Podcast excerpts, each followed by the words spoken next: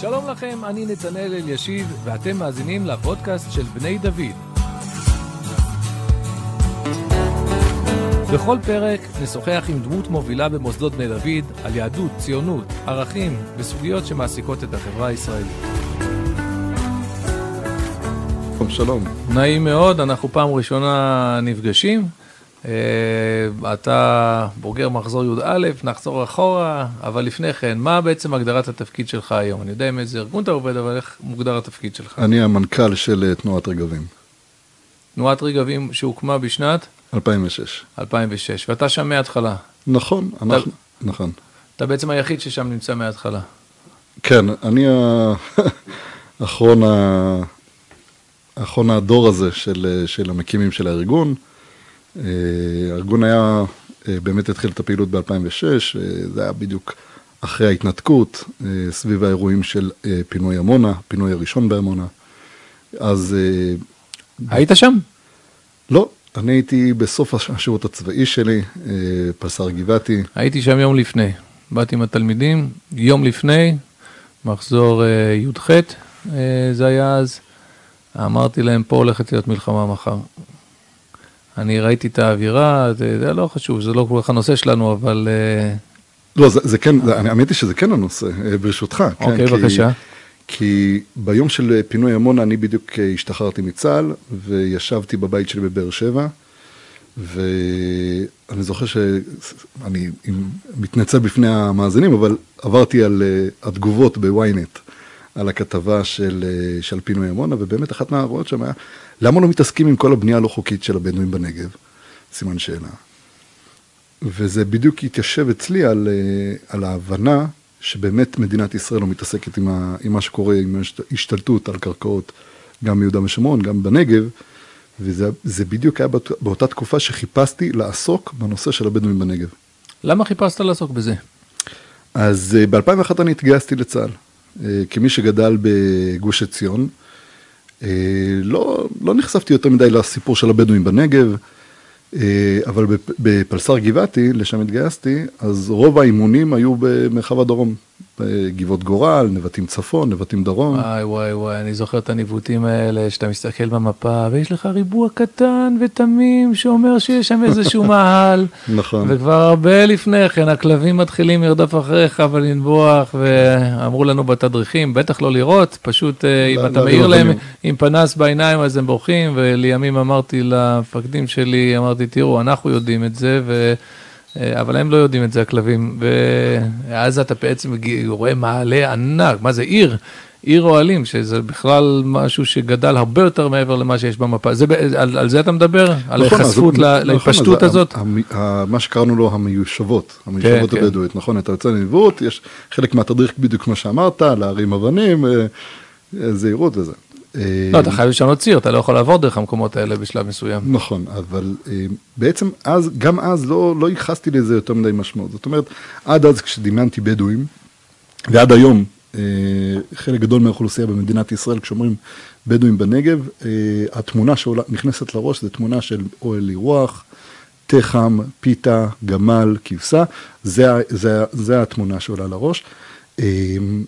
ואז בניווטים האלה בעצם פעם ראשונה שראיתי איזשהו אירוע שהוא לא היה לי ברור לחלוטין, לא הקדשתי לזה יותר מדי מחשבה, אבל בעצם אמרתי יש פה שתי אופציות, או שהמקבצים האלה נראים, או שזה מקבצים חוקיים, יישובים חוקיים, והם פשוט נראים בצורה מזוויעה בגלל שמדינת ישראל היא מדינה מזניחה. גזענית ומזניחה וכולי. אופציה שנייה זה שמדובר במבנים חוקיים, ביישוב, אה, סליחה, ביישוב לא, לא חוקי, ומדינת ישראל מתעסקת בזה ומטפלת בזה ודואגת לאכוף שם את החוק, לא? אבל באמת לא הקדשתי לזה יותר מדי מחשבה. ב-2004, לקראת ההתנתקות, הורידו אותנו, את uh, פלס"ר גבעתי, ביחד עם כל יחידות הסיור בצה"ל, את uh, גולני וצנחנים וגם uh, סיירת מטכ"ל, הורידו יחידות לגבול עם מצרים. ואמרו לנו, תעצרו את ההברחות. עכשיו, עד אז היינו במבצעים יומיומיים ברצועת עזה. שאז אין גדר ואין כלום, ופשוט uh, הכל חופשי. נכון, היה, הייתה כבר אז גדר סביב רצועת עזה, כבר אז התמודדנו עם המנהרות בפילדלפי, ציר פילדלפי, בין רצועת עזה לכן, רפיח המצרית ורפיח העזתית. אמ, ו, ובעצם מה שקורה זה שהרי עד אז ידעו שיש הברחות מסיני, הברחות בעיקר של אה, סמים, של סיגריות, של, של מבקשי עבודה, כן, כל מיני מסתננים כאלה ואחרים, הברחה של נשים, אבל עד אז הכוחות שהיו על הגבול היו כוחות של מג"ב או של קרקל או של, בלי לזלזל, אבל יחידות אה, שריגלו... לא יחידות העילית של צה"ל. נכון, אז מה קרה? מה שקרה זה שב-2004 אה, יש הבנה של משרד הביטחון, במערכת הביטחון, שארגוני הטרור מנצלים את התשתית של ההברחות כדי לבצע פעילות חבלנית עוינת. הגיע למצב שבו אה, השב"כ מוצא טילי נ"מ בשומרון, במקום שפשוט אה, משפיע לגמרי על המרחב האזרחי, על מרחב הטיס האזרחי, כל המטוס שממריא ונוחת בנתב"ג. יכלו להוריד לנו מטוס תיאורטית. נכון, נכון. כל הגבעות הנפלאות האלה שחולשות על נתב"ג וכל ה... מבדואל וכדומה. ואז, ואז אה, במשרד הביטחון מחליטים להוריד את הכוחות למצרים, אז, כמו שאמרת, באמת, ב, ב, אפשר לחלק את הגבול לשני אזורים, אזור של אה, קצת יותר קרוב לרצועת עזה, אזור של ניצנה ולכיוון אה, צפון מערב, לכיוון רצועת עזה, שם היה בזנ"טים עם, עם טלטלית, זו הייתה הגדר. אה, באזור הדרומי יותר של אזור הר שגיא, הר חריף, כן, בה"ד 1, שם היה אבן מייל, כן, כל מייל, אבן שמסמן את המעבר של הגבול. גבול, גבול כבוד, כמו מבחן כבוד, נכון, אל, אל תעתיקו, נכון. לא ראוי. לא ראוי. נכון, ואני, המבוגרים מהמאזינים בטח זוכרים שבחדשות היה הרבה פעמים אה, צעירים שנכנסו בטעות למצרים, והמצרים מחזירים אותם, עוצרים אותם, מחזירים אותם, בטעות נכנסו, כי פשוט היה אבן כל מייל, ואתה פשוט נסעת עם הג'יפ ולא שמת לב שאתה נכנס למצרים. Mm-hmm. אה, נתניהו שינה את הסיפור הזה אה, לפני קצת יותר מעשור, על ידי בניית מכשול מאוד מאוד מסיבי לאורך כל הגבול, היום יש שם גדר מאוד מאוד מסיבית ומשמעותית, אי אפשר היום בטעות להיכנס לסיני. אני מבין, אבל אני רוצה למקד אותך. מה אתה למדת שם? בסוף זה סיפור מעניין, נשאבת אז... לתחום עשייה שהרבה אנשים מתעניינים בו, אבל הם לא הולכים נכון, להרגיש לו את החיים. אז מה שקרה זה שאז אני הייתי הקמב"ץ, אז אני הייתי הקמב"ץ של פלסר גבעתי. ואז הייתי בכל מיני הערכות מצב ב, עם המשטרה הכחולה, כן, עד אז בתור קמ"ץ הייתי בתיאום מול יחידות אחרות של צה"ל, ובאירוע הזה שהורידו אותנו לגבול למצרים, אה, הייתי בכל מיני הערכות מצב במחוז דרום של המשטרה, וההנחיות שקיבלנו היו מבחינתנו כחיילים, אז הנחיות הזויות, אמורים לנו אסור לירות על המבריחים, אסור לירות באוויר, אסור אפילו לזרוק רימון הלם, בהתחלה היינו במרדפים אחרי ג'יפים שחוצים את ה... זרקנו רימון הלם כדי לעצור אותם. וקיבלנו הנחיות שאסור לעשות את כל זה, הדרך היחידה לעצור אותם הייתה לתפוס אותם בשרוול ולהגיד, אתה עצור. אה, זה משחק תופסת. נכון. או להגיד להם דברי מוסר וכיבושים.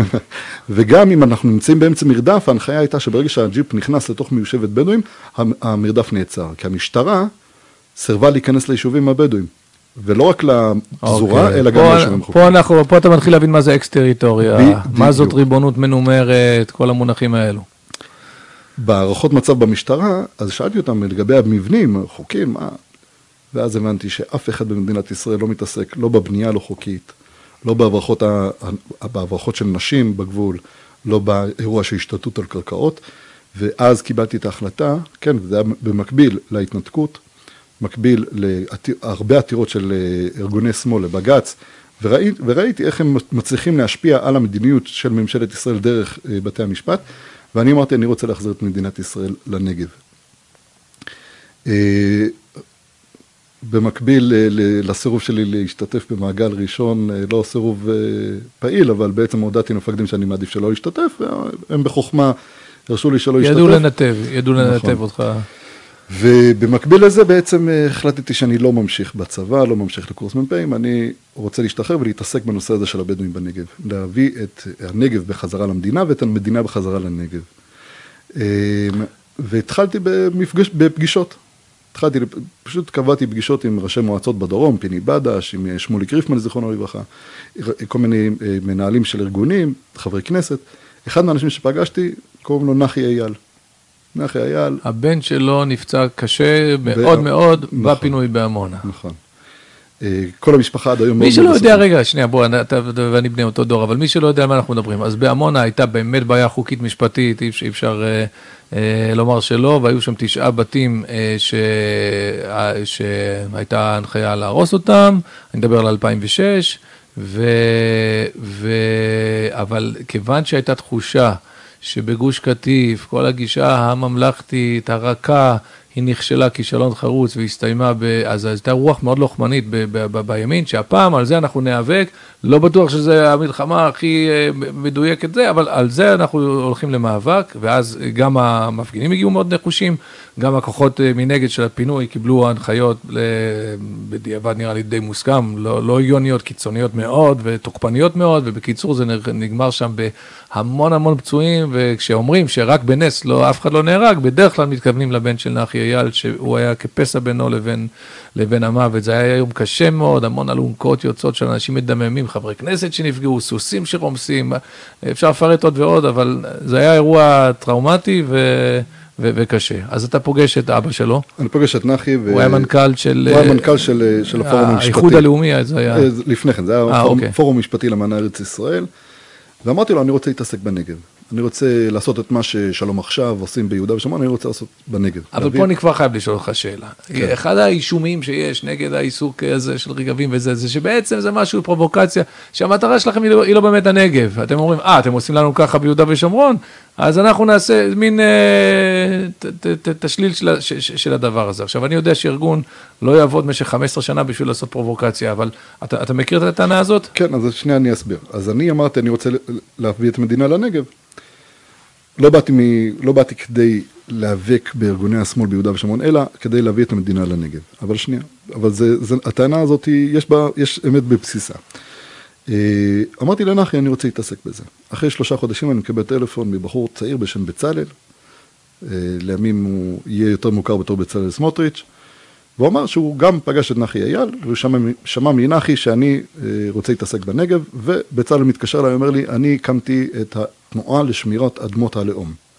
ובאמת, כמו שאתה אמרת לפני רגע, באמת המטרה היא להראות לבג"ץ שיש בנייה לא חוקית, לא רק אה, מתנחלים בונים לא חוקי, כן, אני מזכיר למאזינים, ב-2006, כשהיו אומרים בנייה לא חוקית, לכולם היה ברור שמדובר על בנייה לא חוקית של מתיישבים ביהודה ושומרון. אף אחד לא דיבר על הבנייה הלא חוקית של פלסטינאים, של ערבים ביהודה ושומרון, של הבדואים בנגב, של אה, בכלל אה, ערבים בגליל, במשולש, במרכז הארץ. לכולם היה ברור כשהיה מדובר על בנייה לא חוקית, מדובר על מתנחלים. ובצלאל אומר, כן, אני רוצה לאזן את התמונה הזאת. הוא בעצמו היה מאוד פעיל נגד ההתנתקות, ו... נכון. אז... והוא שאל אותי אם אני מוכן לרכז את הפעילות בנגב. אז התחלנו, ב-2006 אה, התחלנו, אני הייתי רכז דרום, היה לנו רכז ביהודה ושומרון, אני הייתי רכז דרום מ-2006 עד 2010, בסביבות 2010 עברתי לצפון, עברתי למצפה נטופה, אה, ריכזתי את הפעילות בצפון מ-2010 עד 2014, לאחר מכן הייתי אחראי על מדיניות ויחסי ממשל. אה, ובשלוש שנים האחרונות אני המנכ"ל. זה מקצוע שלם, מה שאתה מתאר פה ככה באיזה חצי משפט. נכון, נכון. אה, ב-2008...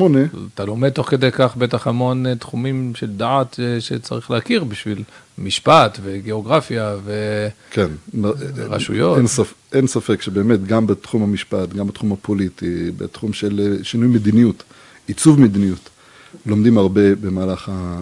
ולומדים הרבה על מדינת ישראל. ב-2008 החלטנו, במקום התנועה לשמירת אדמות הלאום, החלטנו שזה יותר מדי ארוך, וקיצרנו את זה לתנועת רגבים, וגם באותה שנה בעצם הבנו שהאירוע הזה לא להראות לבג"ץ את התמונה המאוזנת, אלא באופן אמיתי, יש בעיה אמיתית של אובדן המשילות ואובדן הריבונות בנגב, בגליל, ביהודה ושומרון, בלב הארץ, באזור גדרה וחדרה. אה, אדמות הבילויים אה, שיום אחרי יום משתלטים עליהם, אה, רוכשים אותם או בונים עליהם, אם בצורה חוקית ואם בצורה לא חוקית. ואז החלטנו שאנחנו נכנסים לאירוע הזה מלכתחילה ולא בדיעבד. האירוע של הבדואים בנגב, בלי קשר ליהודה ושומרון. כמה יש? יש בדואים צפון, יש בדואים דרום. כמה בדואים מתגוררים בדרום? בדרום יש היום כ-300 אלף. 300 אלף. כ-300 אלף. כמה מהם זה מוסדר חוקי במעמד, אה, יש את הפזורה ויש, נכון, אני מכיר קצת... קצת, את... קצת יותר מחצי אה, גרים ביישובים החוקיים. אה, מדינת ישראל בשנות ה-70 הקימה שבע עיירות בנגב. בין 2003 ל-2006 מדינת ישראל הסדירה עוד 11 יישובים, 11 יישובים שהם כי- בעצם כי- בנייה לא חוקית, שהסדירו אותם, הלבינו אותם. כי הטענה שלהם זה שבסוף אורח החיים שלהם לא מתאים באמת למגורים מסודרים באיזה עיר או בזה, באמת אנשים שעם האוהל נעים מפה ושם ועם הצאן, וזה כאילו אורח החיים הבדואי, וככה הם חיו אה, מאז ומעולם. זאת הטענה, ואנחנו כאילו אה, אה, מנסים להכניס אותם לתוך יישוב מסודר ומוגדר, ול... אה, יש פה איזושהי בעיה אמיתית, מעבר להפרת חוק והכל. יש פה אה, פערי תרבות. אין ספק שמדובר בפערי תרבות, אבל אה, זה שיש פער תרבות, זה לא אומר שמדינה צריכה לקבל כל תרבות שהיא. יש, שם, יש גם תופעה מאוד נרחבת של ריבוי רצח, נשים. רצח על אה, כבוד כן. המשפחה. כן, על פגיעה על- בכבוד המשפחה. זה, האם זה בגלל שיש שם הבדל תרבותי, אז צריך לאפשר את הרצח על אה, כבוד המשפחה? מדינה מודרנית, מערבית, לא יכולה לאפשר מגורים מתחת לרדאר. לא יכולה לאפשר נדידה של אוכלוסייה בלי, אה, בלי שהמדינה יודעת לספק להם את השירותים ובלי גם אה, לחייב אותם בחובות. כן, אה, מצד אחד מדינת ישראל רוצה שהאזרחים שלה יקבלו שירותי חינוך. אתה לא יכול, אתה לא יכול שהבית ספר ינדוד בעקבות האוכלוסייה שלא רוצה לגור במקום קבוע. אבל בוא, ב-40 שנים האחרונות לא מדובר בנוודים. אף אחד לא מדמיין שמדובר בנוודים. מדובר באוכלוסייה שהתקבעה בשטח. היא הולכת ומתרחבת בשטח שבו הם אה, התקבעו, זאת אומרת, אה, מקום שאתמול היה אוהל, אז מתרחקים עוד 200 מטר, בונים עוד אוהל, האוהל לאט לאט הופך להיות פחון, אחר כך מבנה בלוק, בלוקים, אחר כך כבר אבן ירושלמית מצפה, והופכים אה, להיות בתי קבע של ממש. המטרה שלהם היא לאומנית, או שפשוט אה, נוח להם ככה לחיות? זאת שאלה מצוינת. יש אסטרטגיה בתפיסת האדמות שם? כי ביהודה ושומרון אני יודע שיש, ושזה ממש תוכנית פיאד, וזה בעצם על השולחן. נכון. מה, מה, מה שם קורה? יפה, אז כמו, ש, הם- כמו הרי שאמרת, מחולקים לחמולות, זה לא איזה... נכון, אה, ש- כמו שאמרת, אה, ביהודה ושומרון לדוגמה, יש ישות מדינית זרה, הרשות הפלסטינאית, יש תוכנית, כן, אה, תוכ- תוכנית פייד כמו שאמרת, שממש מתוכנן, יש לנו את כל התוכניות, את כל המפות, מדובר בהשתלטות אסטרטגית של ממש, אה, על איך להשתלט על השטח.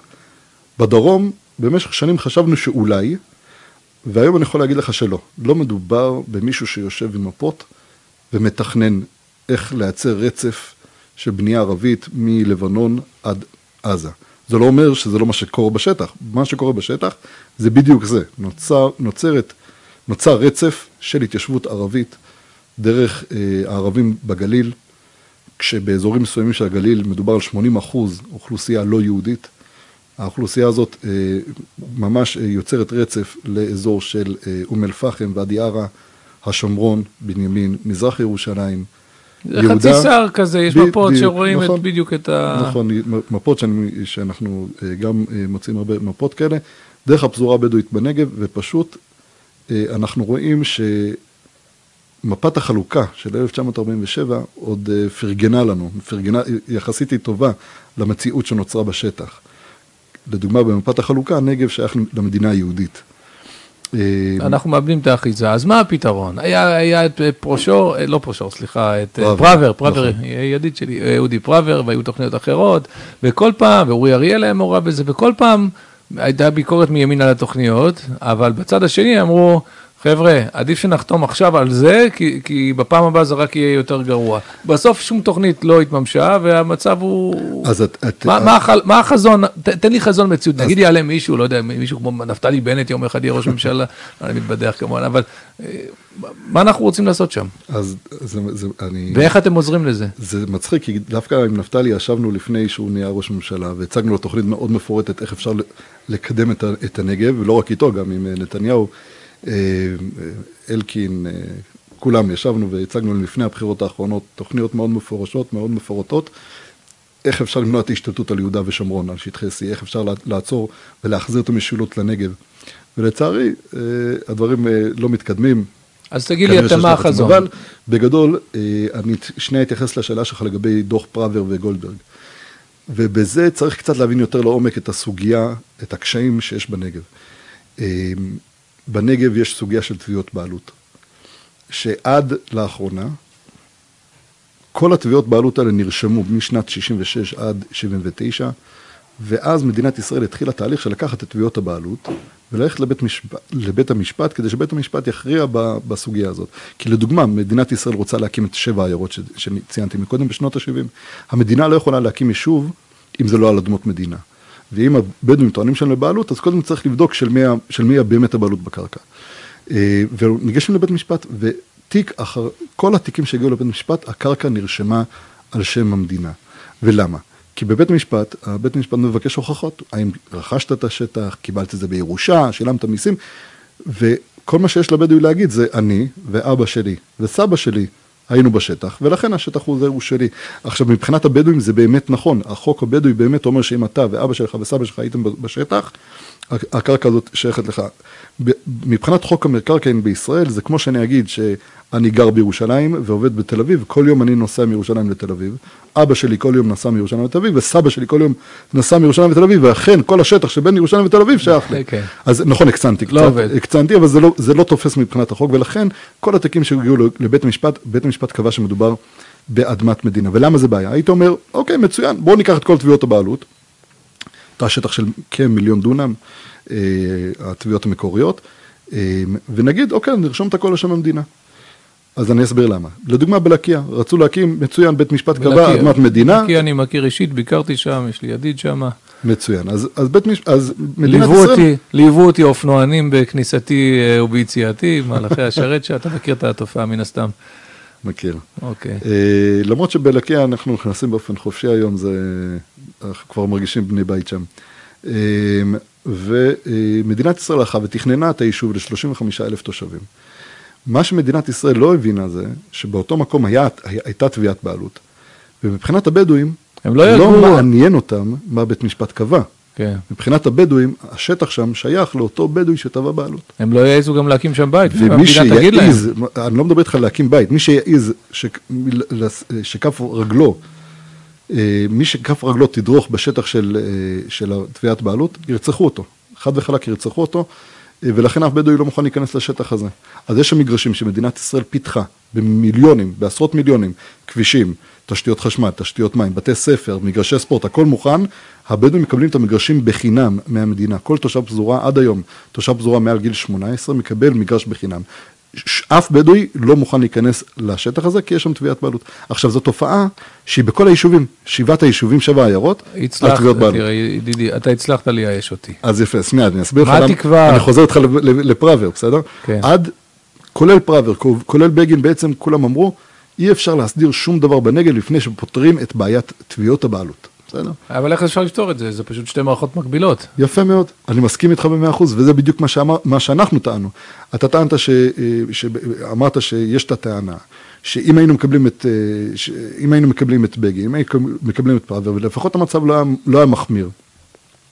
שהזמן הוא לרעתנו, ואני מסכים, הזמן הוא אכן לרעתנו.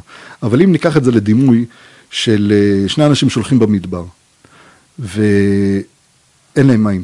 ושניהם מסכימים שאין מים. ואחד אומר לשני, בוא תשתה, יש פה כוס של נפט. תשתה, זה, אין, אין לנו ברירה אחרת, בוא תשתה את הכוס של נפט. אוקיי, זה תמיד השאלה. זה, זה, זה דרך מהירה מאוד לחסל את הבן אדם באופן... זה תמיד שאלת מה האלטרנטיבה שלכם. אז, אנחנו אומרים, אז, האלטרנטיבה זה קודם כל לא להתאבד ולעשות נכון, אז דבר ראשון, אבל באמת אה, פראוור וגם בגין, בדיוק ניס, ניסו לפתור בעיה שהיא בלתי פתירה. הבדואים בעצמם אומרים שבנושא של תביעות הבעלות, אף בדואי לא מוכן לייצג בדואי אחר. עכשיו, אם בשנות ה-60 היה מדובר על 3,200 אנשים שטבעו בעלות על הקרקע, היום אנחנו כבר מדברים על הירושים של הירושים שלהם. זאת אומרת, היום אנחנו מדברים על כ-35 אלף אנשים. אם ימשיכו ככה, גם הנגב הענק לא, יצ... לא יספיק. מה, מה עושים? נכון, אז, ולכן אנחנו באמת המלצנו לשר אריאל ב-2017, אה, תוכנית מבחן הנגב, המלצנו להפריד בין הנושא של תביעות הבעלות לבין הנושא של הפזורה הלא חוקית. יש בפזורה אוכלוסייה מאוד גדולה, שאין לה תביעת בעלות. היא לא קשורה לתביעות הבעלות, וגם אלה שתובעי בעלות, זה לא משנה את העובדה שמדינת ישראל צריכה להציע למקום שהם יכולים לגור בו, שהם יכולים, ש, שאין עליו תביעת בעלות, ואנחנו הראינו במפות, ניתחנו את כל אדמות המדינה הפנויות בנגב, בתוך היישובים, צמוד ליישובים, והראינו איך מדינת ישראל יכולה לפתח מגרשים ולהכניס את הפזורה אל תוך המגרשים על אדמות מדינה, בלי לגעת בנושא של תביעות הבעלות. אבל בסוף, גם אם אתה תיתן לו את הקרקע בחינם, אין לו כסף לבנות עכשיו שם בית. מדינת ישראל נותנת את הכסף. מדינת ישראל גם נותנת... בשביל הבית? נכון, מדינת ישראל היא נותנת גם את המגרש בחינם, והיא גם נותנת פיצוי על מחוברים. מה זה אומר? על המבנה הלא חוקי שהיה לך, שהרסת כדי להתכנס, מדינת ישראל יש לה טבלה, ואם המבנה מעץ הוא מקבל X, אם המבנה עשוי מבלוקים הוא מקבל Y. אז נראה כמו חלום, אתה פשוט מציעים לך מגרש, בית מסודר, חוקי, משלמים לך. נכון. למה הם לא למה הם לא קופצים רוצים? על המציאה? נכון, כי צריך להבין שמדובר באנשים שיש לה. יש להם תרבות אחרת. מדובר באוכלוסייה עם תרבות אחרת. מה שלנו נראה משהו מאוד מאוד מתבקש, של אם הייתי יכול, הייתי בונה בית יותר גדול, והייתי קונה אוטו יותר מפואר, הייתי... אז אצלם זה לא. ואתה יכול להסתובב איתי בפזורה, ואתה תראה שבחנייה של האוהל, יש ג'יפ שעולה חצי מיליון שקל, אבל הוא גר באוהל, והילדים מסתובבים יחפים. אז כנראה שמה שמעניין אותו, מה שמעסיק אותו בחיים, זה לאו דווקא לגור בבית אה, קבוע. זה אחד. שתיים, מדובר בשינוי, בשינוי תרבותי. אה, דיברתי לאחרונה עם, אה, עם בחור צעיר שגר היום ביישוב תראבין. זה יישוב חוקי, שבעצם אה, אוכלוסייה שהייתה גרה צמוד ליישוב עומר, מדינת ישראל, זו הדוגמה היחידה שמדינת ישראל לקחה קרקע שאין עליה תביעות בעלות, פיתחה שם מגרשים במקום שלא היו שם בדואים קודם, פיתחה מגרשים, בנתה... סליחה? קחו. נכון, ואמרו לבדואים, מי שיעבור תוך שנה ברצון, מקבל מענק מאוד מאוד גדול, ומי שלא יעבור מרצון לא יקבל מענק, וזה מה, ש... זה מה שקרה. ובסוף הקימו את היישוב, באמת היישוב היחיד מבין אה, יישובי אבו בסמה שמחובר למים, לתשתיות של חשמל, בתי ספר, הכל אה, מתפקד יפה. אה, ושאלתי את הבחור, אז למה, למה התנגדתם? אחד, ושתיים, למה האנשים שעכשיו רואים איך אתה גר בווילה, למה הם לא עוברים? הוא אומר לי, אנשים לא אוהבים שינוי. אנשים מפחדים מהשינוי, אנשים מפחדים להיות על הרדאר, כן, התרבות הבדואית בכלל, אנחנו מסתכלים אחורה מאות שנים, התרבות הייתה להיות תמיד מתחת לרדאר. כדי להימנע מתשלום מיסים, כדי, לה- רוצים לחיות איך שהם רוצים, בלי שאף אחד יגיד להם, אה, שמישהו יגיד להם מה לעשות. אתה מכיר אותם? את הבדואים? אישית. יש בדואים שאני מכיר אישית, וכן, אתה נחשב, איך הם מסתכלים עליך? אתה נחשב אויב? אתה נחשב... אני נחשב אויב. חד משמעית? חד משמעית. למרות ש... בקרב אלה שלא מכירים. אני דווקא. שומע בשיח שלך, אתה יודע מה, אפילו אני אגיד שהופתעתי, לא יודע להגיד לטובה, אני שומע הרבה הבנה, הרבה אנושיות, הרבה... לא- לא- לא- לא שומע בך איזושהי עוינות, או אתה רוצה לפתור בעיה, אבל אתה... נכון? אה, כן, זה אחד מהנקודות הכואבות לא, בעבודה שלנו. לא, כי יש בסוף- אנשים, בוא, יש אנשים שכל מה שמעניין אותם זה, הם הם כאילו... אה, נכון, תראה, ב- ב- באמת, מבחינה אישית, כן, אה, באמת זה אחת מהנקודות היותר קשות בעבודה של רגבים, שבאמת כלפי חוץ אנחנו מצטיירים מאוד מאוד אה, אגרסיביים, מאוד אה, אנטי, כשבאמת מה שמעסיק אותנו זה לפתור את הבעיה של מדינת ישראל. באירועים האלה, גם של הבנייה הלא חוקית בנגב, גם אה, ביהודה ושומרון. הבדואים שאיתי בקשר כבר אה, חברים, אלה שלא, אז אה, מפחדים. אה, דרך אגב, זה מעניין, כי אנחנו עושים פעם בשנה סקר היכרות. עד כמה אנשים במדינת ישראל מכירים את הפעילות שלנו, עד כמה אוהבים את הפעילות, וזה מעניין, כי באוכלוסייה הכללית זה אחוזים, אח- אח- אה, אחוזים בודדים באוכלוסייה שמכירים, לעומת זאת במגזר הערבי, כמעט כולם מכירים את רגבים, אז זה, זה נורא נורא מעניין. אבל כן, אני, אני מסכים איתך שבאמת אנחנו באים לפתור פה בעיה. היא בעיה מאוד מאוד מסובכת, מאוד מאוד כמה מורכבת. אנשים אתם בארגון הזה? היום אנחנו 15 מו- מועסקים בארגון. מותר לשאול על התקציב, אני לא אשאל אותך על התקציב, אני אשאל אבל אפשר מה- לשאול על מקור התקציב. התקציב, לא אשאל על גודל התקציב, אני אשאל מה מקור התקציב או, שלכם. אני שמח ששאלת. אה, תמיד בהרצאות, בס- תמיד, מתישהו זה יעלה, מאיפה אתם מקבלים את הכסף, מי מממן אתכם, מי ותמיד התשובה. שלי זה שאני שמח שאנשים שואלים. בסוף, אה, שני שליש מה- מההכנסות שלנו זה מתרומות. אה, יש לנו כ-5,000 תומכים במדינת ישראל, אנשים ששמים חי שקלים בחודש, הוראות קבע, אה, ויש לנו אה, כשלושה תומכים אה, משמעותיים מחוץ לארץ. והשליש השני של ההכנסות זה משיתופי פעולה עם מועצות אזוריות, בעיקר ביהודה ושומרון. מתן, מתן שירותים, אנחנו נותנים שירותים של פיקוח על מקרקעין, פעילות משפטית וכדומה. מה עם כל הפרוטקשן וכל הזה, זה אתם אתם גם לזה קשורים? כן. לא לא אה, מהצד של הפרוטקשן, מהצד של ה... כן, הצד של, כן, לגבי, ה- בנגב אנחנו מאוד מאוד, אה, הרבה מאוד מהסוגיות קשורות למקרקעין. בסוף, ה- העובדה שיש לנו היום כ-120 אלף אנשים שחיים בפזורה, זאת אומרת, הם חיים מתחת לרדאר. בתעודת זהות שלהם, במקום של כתובת, כתוב שם השבט. עכשיו, כש, כשכתוב לך תראבין, אתה יכול לחיות ליד רהט, ואתה יכול לחיות ליד uh, מצפה רמון, במרחק של שעה ומשהו נסיעה. ולמדינת ישראל אין מושג איפה האנשים האלה חיים, כן? Uh, והאירוע הזה יש לו המון המון המון השלכות, כי, כש, כי כשהילד, לאו דוקא כי הבדואים הם רעים, אבל באופן טבעי, כשהילד שלך לא הולך לבית ספר, והוא לא נחשף לתחנת משטרה הכי קרובה, זה כמה עשרות קילומטרים, ואין שום, הוא לא חי ב, ב, במרחב האזרחי הישראלי, כנראה שאותו ילד לא יגדל להיות פרופסור למתמטיקה. כנראה שהוא ימצא דרך אחרת להתפרנס.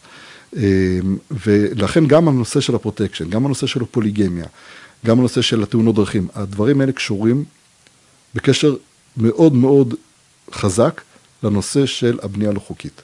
אבל גם זה, בעצם אתה אומר לי שהפתרון הוא בחינוך ובתרבות, לפני שיוכל להיות פתרון או שאתה חושב שאפשר בצורה כוחנית לפתור את זה? אם יבוא מישהו מספיק נחוש, כן. מה הוא יעשה? אז, אז מה יפה. הוא צריך לעשות? בסוף, ברור לכולנו, לי לפחות ברור שהפתרון בסוף יהיה מורכב גם מהגזרים וגם ממקלות.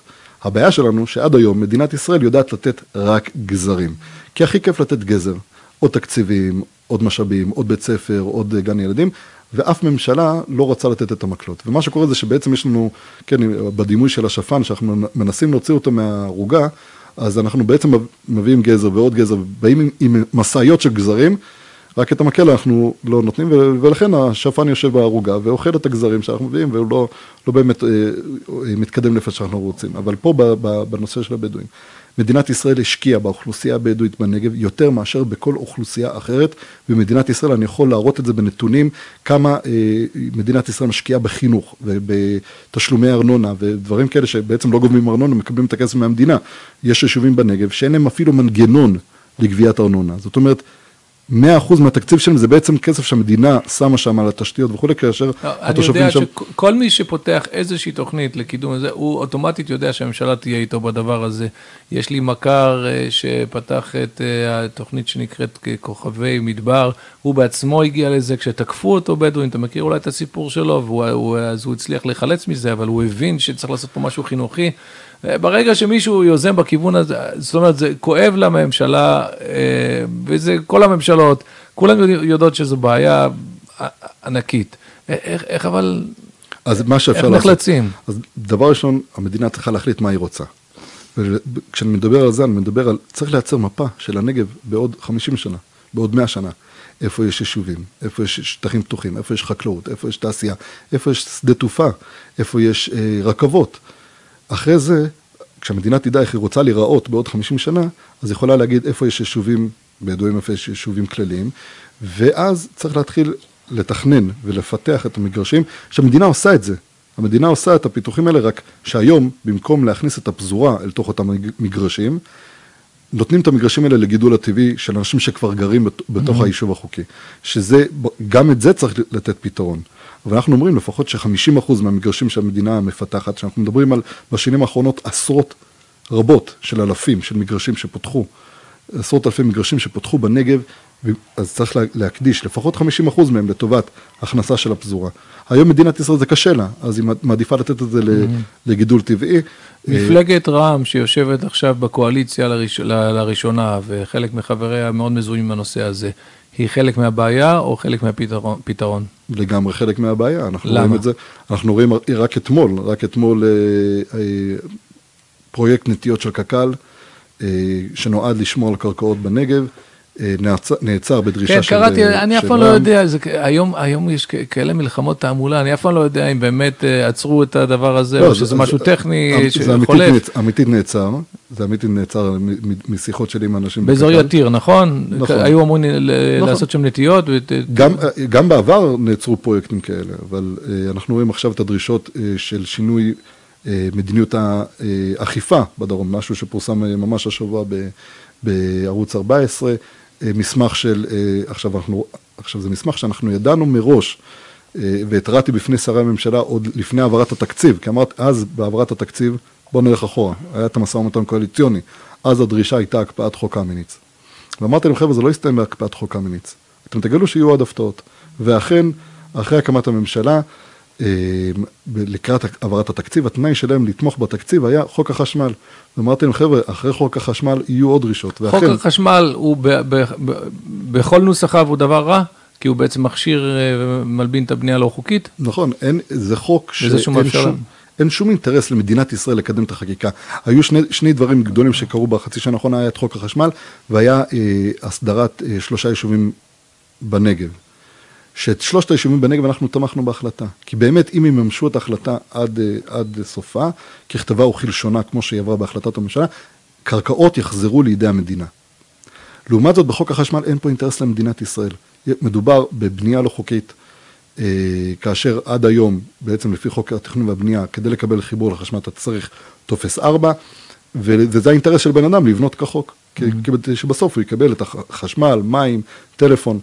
ועכשיו בעצם מדינת ישראל באה ואומרת, אין צורך לבנות אה, חוקי, מספיק. זה. עכשיו, צריך להבין, עד ב-2014 כבר היה חוק חשמל, אבל הוא שונה מאוד. חוק החשמל ב-2014 אמר, יש הרבה מקומות שבהם מדינת ישראל החליטה שלא לאכוף שם את החוק, החליטה שהיא רוצה להסדיר שם.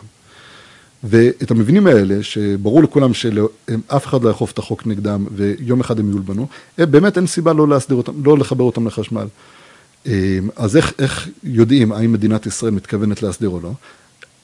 שם החקיקה אמרה, במקרים שבהם יש תוכנית מתאר מפורטת שהוכנה על ידי המדינה, והתוכנית הזאת הגיעה לשלב ההפקדה של התוכנית, במבנים, במקרים כאלה שר הפנים יכול להוציא צו. Mm-hmm.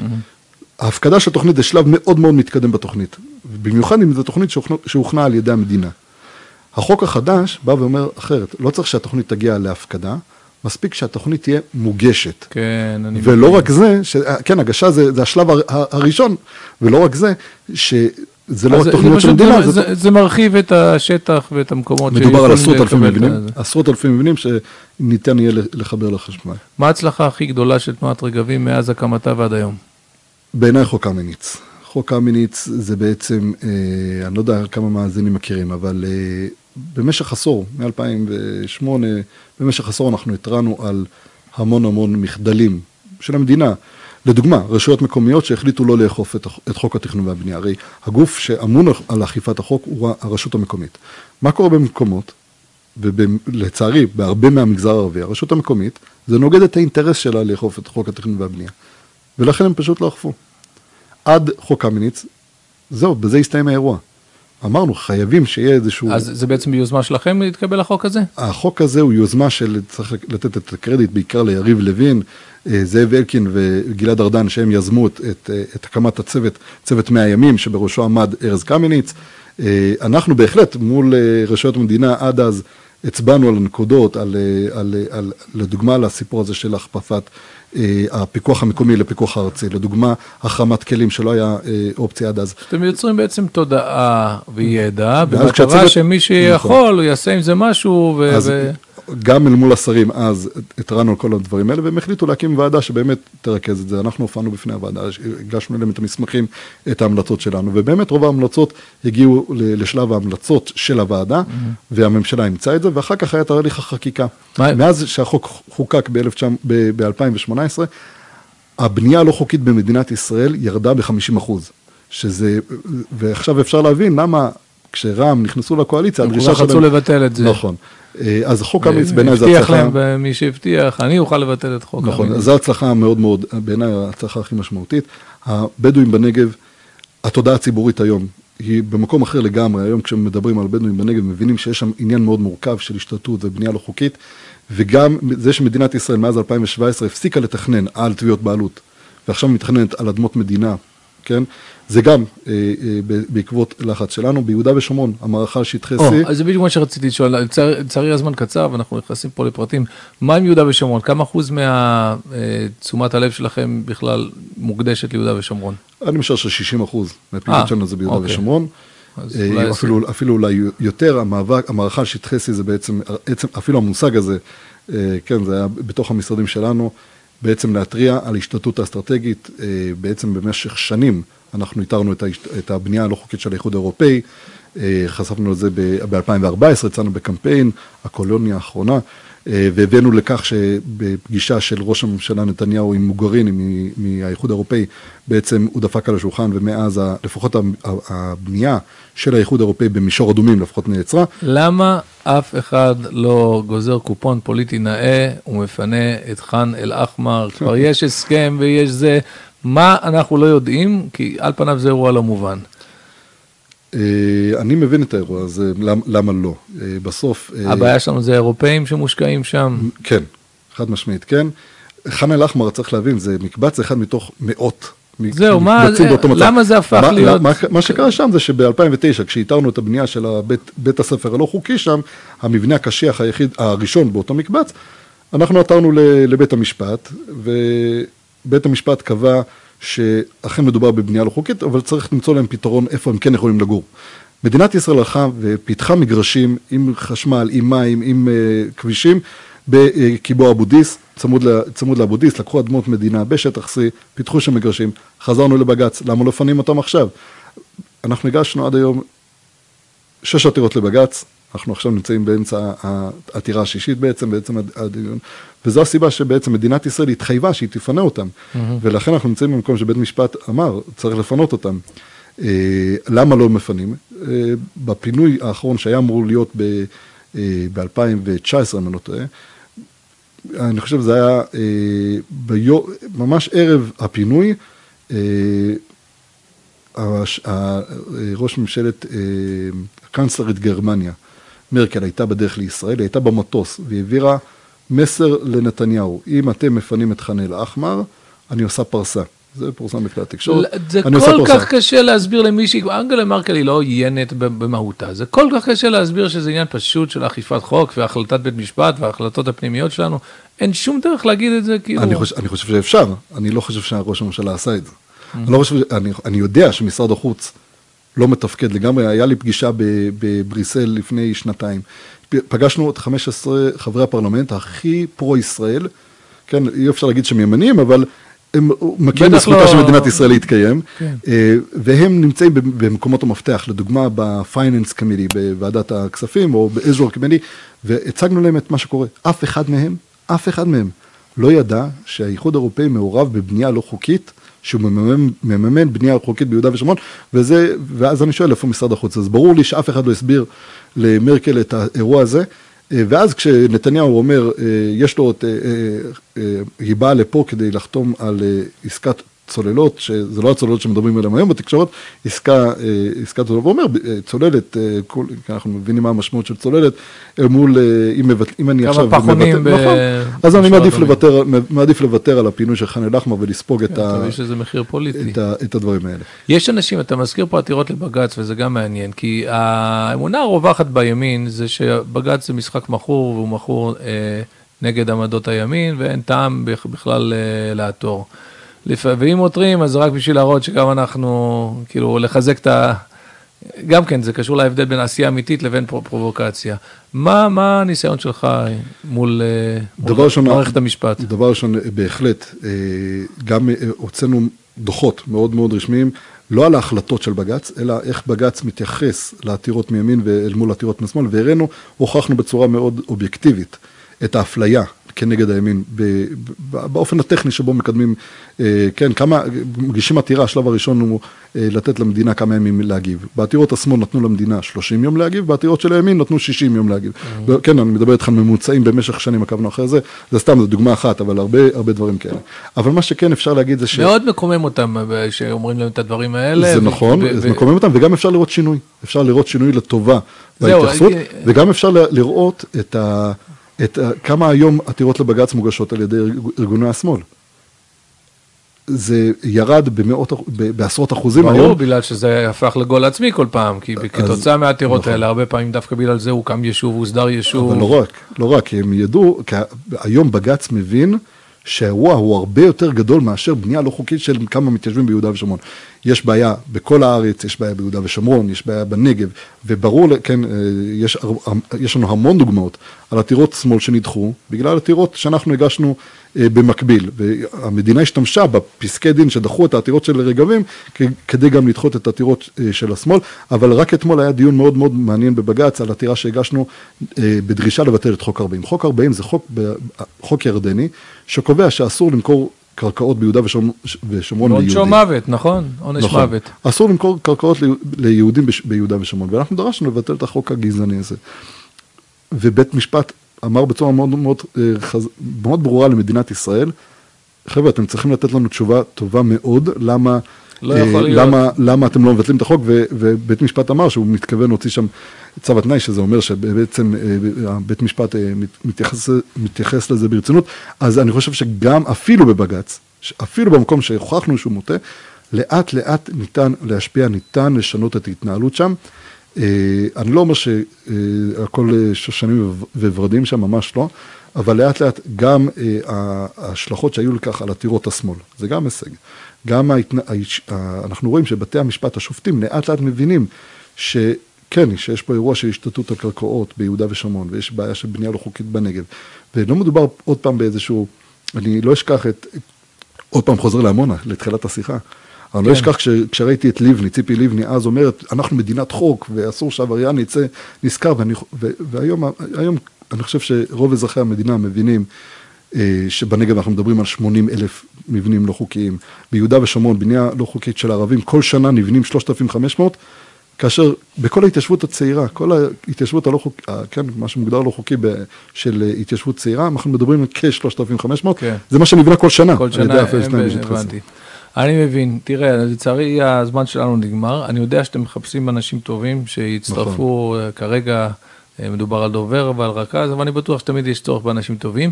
מי האנשים שמתאימים להגיע לתנועת אה, אנשים, רגבים? אנשים שמתאימים, אה, שמבינים שיש פה את המערכה, על, על המערכה של 1948, על איפה תהיה פה מדינה יהודית ואיפה תהיה פה מדינה ערבית, המערכה הזאת עדיין מתנהלת, זה הדבר הראשון. אנשים שמבינים את זה, שחיים את זה, שמוכנים... אה, זה המערכה שנראה לי מתנהלת מאז הרועים של אברהם והרועים של לוט. מקבל. ב-1948 לבריאת העולם. מקבל, אה, אבל אנשים שמבינים שזה, שזו המערכה, אה, מבינים שניתן לשנות, ושהדרך לשנות זה לשנות, לגרום למדינת ישראל לעשות את מה שהיא אמורה לעשות.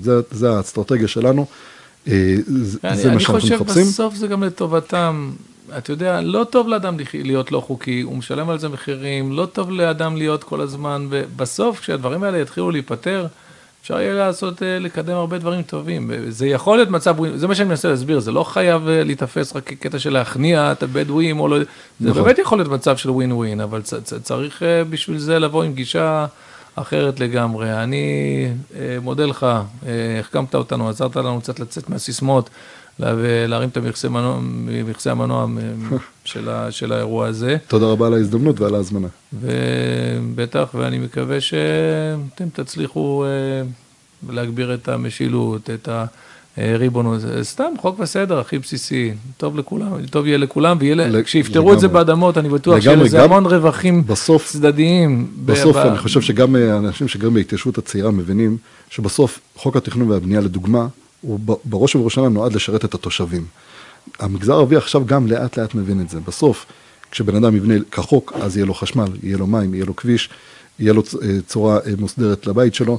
ואני כן. מסכים איתך שבסוף זה אינטרס של כולם, של מדינת ישראל בראש ובראשונה. אני חושב שמבחינת הפרופיל התקשורתי שלכם, ככל שתדגישו uh, תמיד שאתם לא נגדם ושאתם פועלים פה בסופו של דבר כדי לקדם, אני חושב שזה זה יכול להתקבל uh, יותר טוב. שיהיה בהצלחה, תודה רבה. תודה רבה לכם, להתראות.